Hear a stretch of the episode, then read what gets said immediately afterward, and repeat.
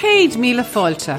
Welcome to the Letter from Ireland show, where we travel in the footsteps of your Irish ancestors, visiting their homelands and telling their stories as they put down roots in so many places around the world.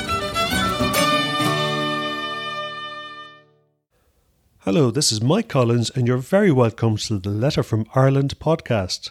This episode is called Is This the Best Memorial for an Irish Ancestor? And I think you'll be very, very interested to actually uh, hear the answer to that. You might actually agree with me that indeed this is the best memorial for an Irish ancestor. Well, let me explain a little bit more. We're going to feature two letters today. The first letter actually features a, a, gentleman, and it's not so much the gentleman himself, but the fact that he had a song written about his exploits while he was alive, and um, that sort of kind of bardic tradition, the storytelling, and indeed, a song written about an individual tends to last long, long, long after the individual is gone. So, indeed, a fitting memorial for a person.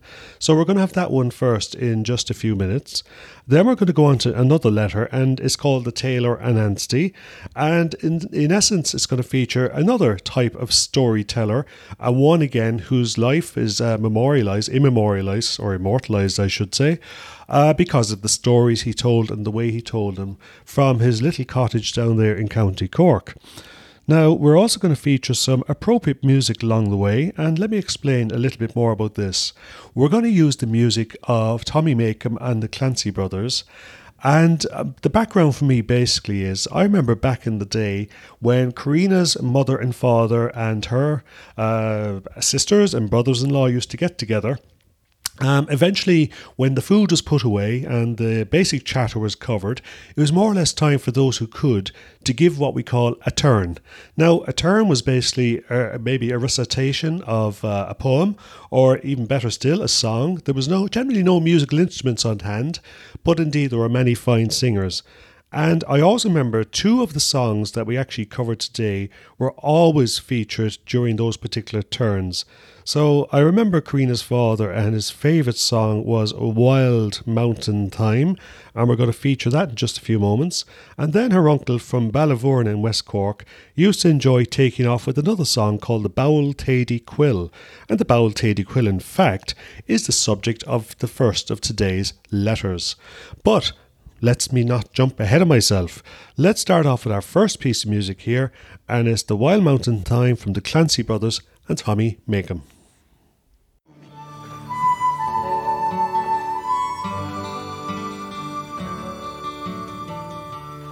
Oh, the summer time is coming, and the trees are sweetly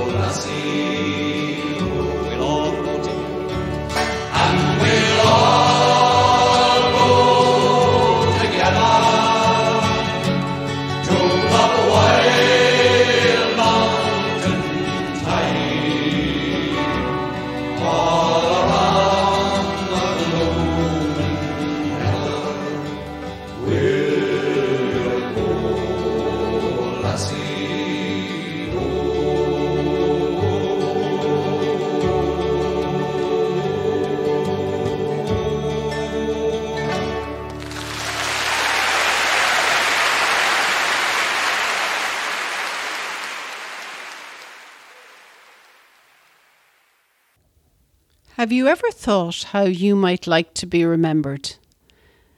In this letter, we have an example of what may be the best type of Irish memorial the type where a song or a poem is recorded about your character and exploits. Although, watch out, the end result may not always accurately reflect how you lived. Most of our ancestors were honoured with a gravestone following their death. However, for a select few, they also received a song composed in their honour, and in this case, a song that has lasted for many decades after one man's death. So, come over here, Karina and Mike. I've something interesting to show you. Now, that was the voice of Ted Cronin, my second cousin.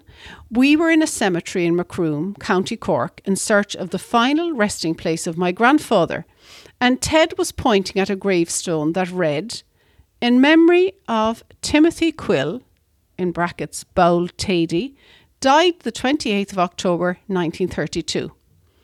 So, what had brought us here? Well, this was the final resting place of a man who became the subject of a famous, famous Irish song that was sung in the bars across Munster and further afield, and usually at many of winning Gaelic matches. Before we share the song with you, let's have a look at the very Irish name of this man and the curious way in which he achieved such immortality in a song. Do you have any Timothys in your Irish family tree? It's a very prevalent one in mine, actually. My own grandfather was a Timothy. Because the name has been popular across Ireland for many centuries, but especially in the most southern counties of Ireland. You see, Timothy is an anglicisation of a much older Irish name, which would have been in use right up to the 1600s. That name is Tadhg, and we spell it T A D G H, Tadhg, which comes from the very old Irish word for a poet or a storyteller. Like many old Irish names, it fell out of favour around the 1600s, and it was replaced with a number of anglicised versions such as Timothy, Tim, Timmy, as well as the Greek name Thaddeus, which also became then Tady or Tade. Now, Tadhg also worked its way into a number of Irish surnames, and you might have heard them Teague, T E A G U E, Tighe, T I G H E, or T I G U E, and many more. Perhaps you've even heard these in your own Irish family tree. So, this ancient name Tadhg has yet again become popular in Ireland and it's beginning to um, climb up the stakes there in popularity for a boy's name. You might consider it yourself. So, if you've any Timothys, Tims, Timmies, Tadies, or Tades in your Irish family tree, tree, then rest assured there was probably a tig or two further back the tree that got anglicised over the centuries into one of those names. But let's get back to the man whose memorial my second cousin drew our attention to there in Macroom. Thady Timothy Quill was born in the north of County Cork in 1860, and he was a farm labourer and remained a bachelor all his life. Although he liked a good sporting game, he wasn't one for playing himself. He was also a teetotaler, and his habit of sleeping rough, mostly in barns, made it very difficult for a f- refined lady to spend more than a few minutes in his company. He once worked on a farm for a man called Johnny Tom Gleeson. And now Johnny fancied himself as a bit of a balladeer, often writing ditties that lampooned his neighbours. That's an old tradition among the bards in Ireland. And you could say he was a bit of a tige, or a poet or storyteller. Now, he liked Thady Quill and decided to write a song featuring Thady as a beer swilling, lady loving sportsman called the Bould Thady Quill. I should explain bould, B O U L D, is how we pronounce bold here in Cork. So he wrote this song, The Bould Thady Quill, which was actually the exact opposite to the real man. Now, you might imagine that Thady would be offended, but not at all. He was delighted with the attention and notoriety that the song gave him right up to the end of his days. However, it never did help him find a wife. I guess many ladies felt they'd never rise high enough in to be in his league after that song. So, how about you? Would you like to be remembered in song like the Thady Quill, now forever remembered as the Bould Thady Quill? Maybe one of your ancestors had a song written about them. On a final note, you know that song, The Bould Thady Quill? That was a very favourite song sung at most of our own family gatherings when I remember all my mother's sisters and husbands got together to celebrate and have a party. Ye maids of who are anxious for court, and a word of advice I will give unto ye. Proceed to Banteer to the athletic sporting, and hand in your names to the club committee. And never commence any sketch on your programme till the carriage you see flying over the hill. Ride on through the valleys and lands of Kilcorney with our own darling sportsman, the bold Thady Quill. For ah. rambling, for roving, for football or courting, or drinking black porter as fast as you fill. In all your days roving, you'll find none so jovial as our Muskerry sportsman, bold Thady Quill. At the great hurling match between Cork and Tipperary, 'twas played in the park on the banks of the Lee. Our own darling lads were afraid of being beaten, so they sent for Balteddy to Ballinagree. He hurled that ball right and left in their faces and showed the Tipperary men action and skill. If he touched on his lines, he would certainly brain them, and the papers were full of the praise of Ted Quill.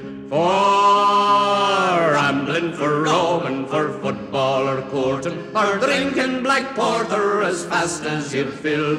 In all your days roving, you'll find them so jovial as our Muskerry sportsman, the bold Thady Quill. At the Cork exhibition, there was a fair lady whose fortune exceeded a million or more. But a bad constitution had ruined her completely, and medical treatment had failed o'er and o'er. Our mother says she, I know what will aise me and cure this disease which will certainly kill. Give over your doctors and medical treatment. I'd rather one squeeze out of bold Thady Quill. For gambling, for roving, for football or courting, or drinking black porter as fast as you'd fill. In all your days roving, you'll find none so jovial as our Muskerry sportsman, the bold Thady Quill. And there we had the Bould Thady Quill himself, immortalised uh, forever. I think that's a song, essentially, certainly in my life, has actually been around me for as long as I've been around and enjoying every word of it. And again, I remember the times uh, back in the day when it was really well sung by Karina's uncle, uh, Mr. Coleman O'Tuma from Ballyvourney in West Cork. So there we go, the Bould Thady Quill. Indeed, is not that is that not the best memorial for an Irish ancestor? I think it certainly is. Now we're going to move on to our second letter, and in this one, Karina's going to actually tell the story of a storyteller. And it's called The Tailor and Ansty. Do you have a Shanachie or an Irish storyteller in your family? A Shanachie, or storyteller, is someone that everybody gathers around at the family events to be entertained and enlightened. In this letter, we'll visit with an Irish storyteller or Shanachie that people would travel miles to be with to sit and listen to his stories at his fireside. So here goes with the story of a very special Irish storyteller. Tadhg Ó Buachalla, that would be Timothy Buckley in English, was born sometime in 1863 near the village of Kilgarvan in County Kerry. Now, it was unlikely that he was an eldest son, and I'll tell you why. Because he took on the craft of tailoring at an early age, and then travelled the roads through the local townlands, villages, and towns plying this trade. But as well as offering his tailoring services, he also became a welcome source of news from the neighbouring parishes, and no doubt he embellished much of that news with a few facts and conjectures of his own. Timothy the tailor was stepping up to become what we call in Ireland a wandering Shanachie. In Irish society, the Shanachie was the storyteller that took on that age old tradition of the filí. Back then, they were poets and historians who captured history, genealogies, customs, and magic in story and verse. So one day, Th- Timothy came to the area of Gougane Barra in County Cork, a lovely place, where he met up with Anastasia McCarthy. They must have both liked what they saw, as Timothy and Anastasia were married and settled down on a patch of land in the townland of Garrynapeaka. Their little whitewashed cottage sat at the end of the road, and people had to make an effort to go that far, but they certainly did, to drop in a bottle of whisky and to listen to the tailor tell his stories by the fire. Here the scenes described. Come down to the tailor's and hear himself talk. Wet or fine, early or late, alone or with a crowd, there's a welcome awaits you.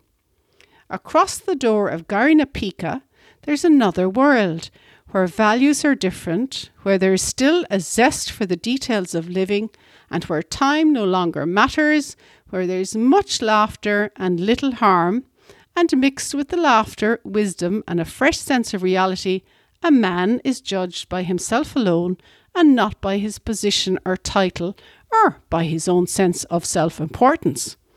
So that's what it was like. Now, by 1930s, the tailor and Ansty, that's short for his wife Anastasia, were well retired, but they still received many visitors to their little cottage by both night and day. One of the visitors was a man from County Down called Eric Cross.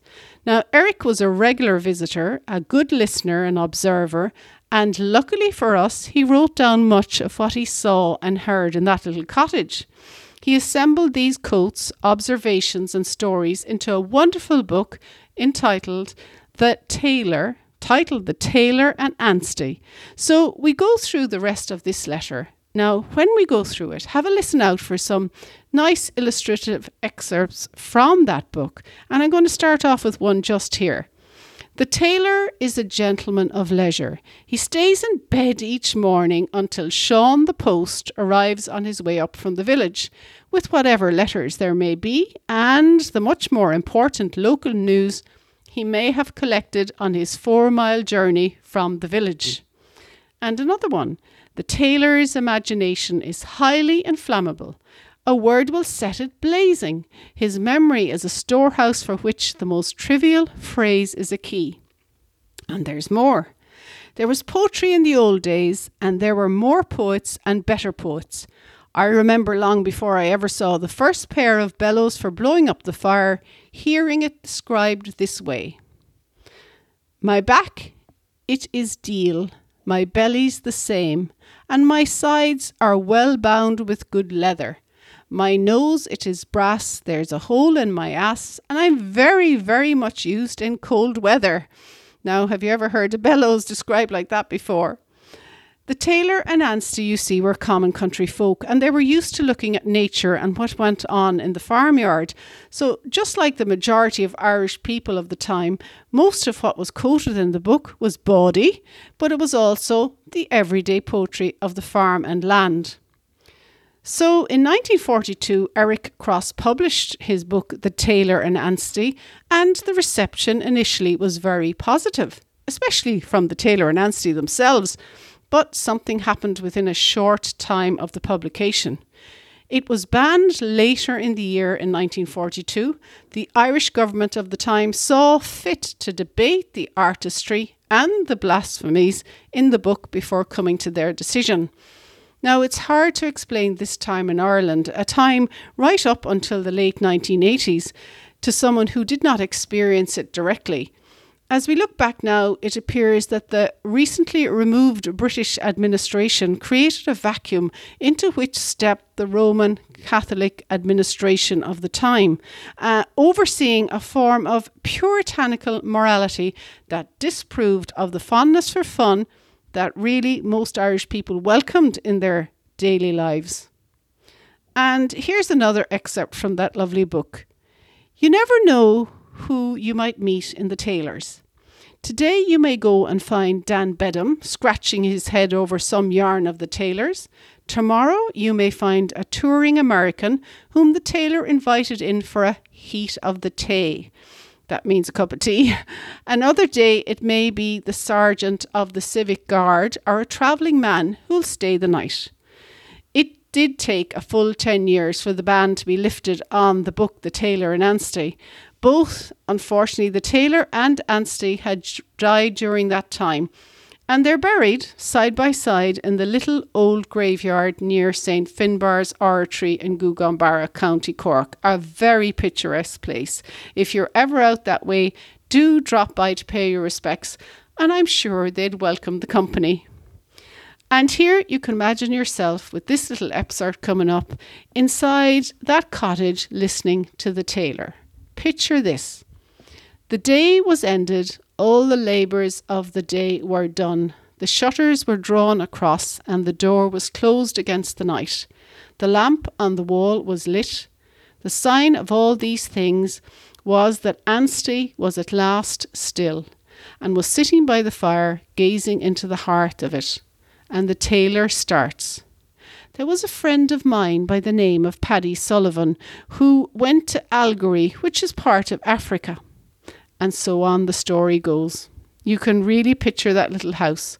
So tonight, I think Mike and myself will pour a glass of Irish whiskey and drink to your health, and we hope you will join us with a slant or two in your own time. As dusk and dark falls about us, it will be time to remember a story or two, one of which will be the story of the wonderful world of the tailor and Ansty. So, why don't we leave the last word to the tailor himself? As he says, Glach bug on sale, agus glachig on sale bug too, which of course means take the world fine and easy, and the world will take you fine and easy. Except, being from Southern Ireland, he would have said, Take the world fine and easy, and the world will take you fine and easy. To see you again, we're going to leave you with a little song called The Journey's End. The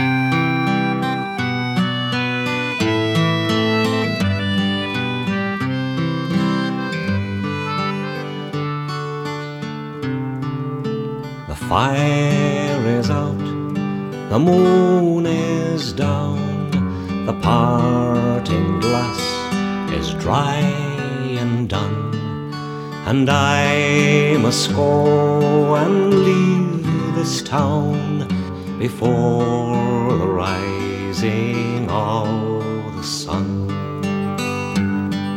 And long's the road and far's the mile before I rest my soul again with the girls that weep and girls that smile and all the words and ways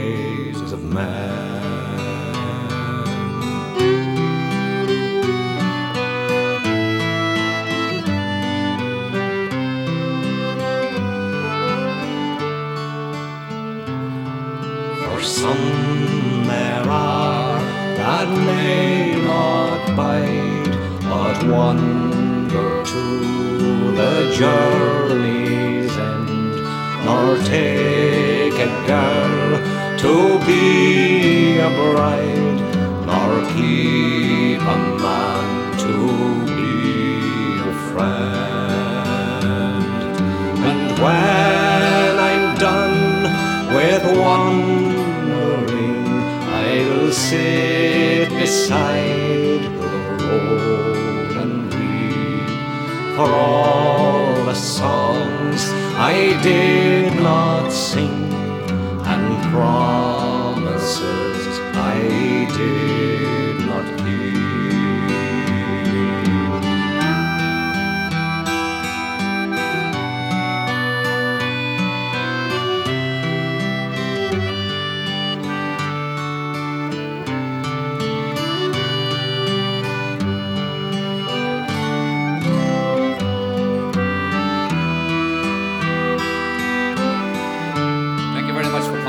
see you all again very soon. Good night. Safe home. God bless.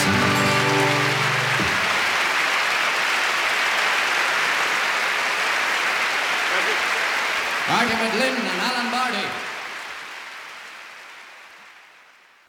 I love that tune there. Uh, we had Tommy Makem and Liam Clancy in the very mellifluous voice of uh, Liam Clancy himself, Journey's End.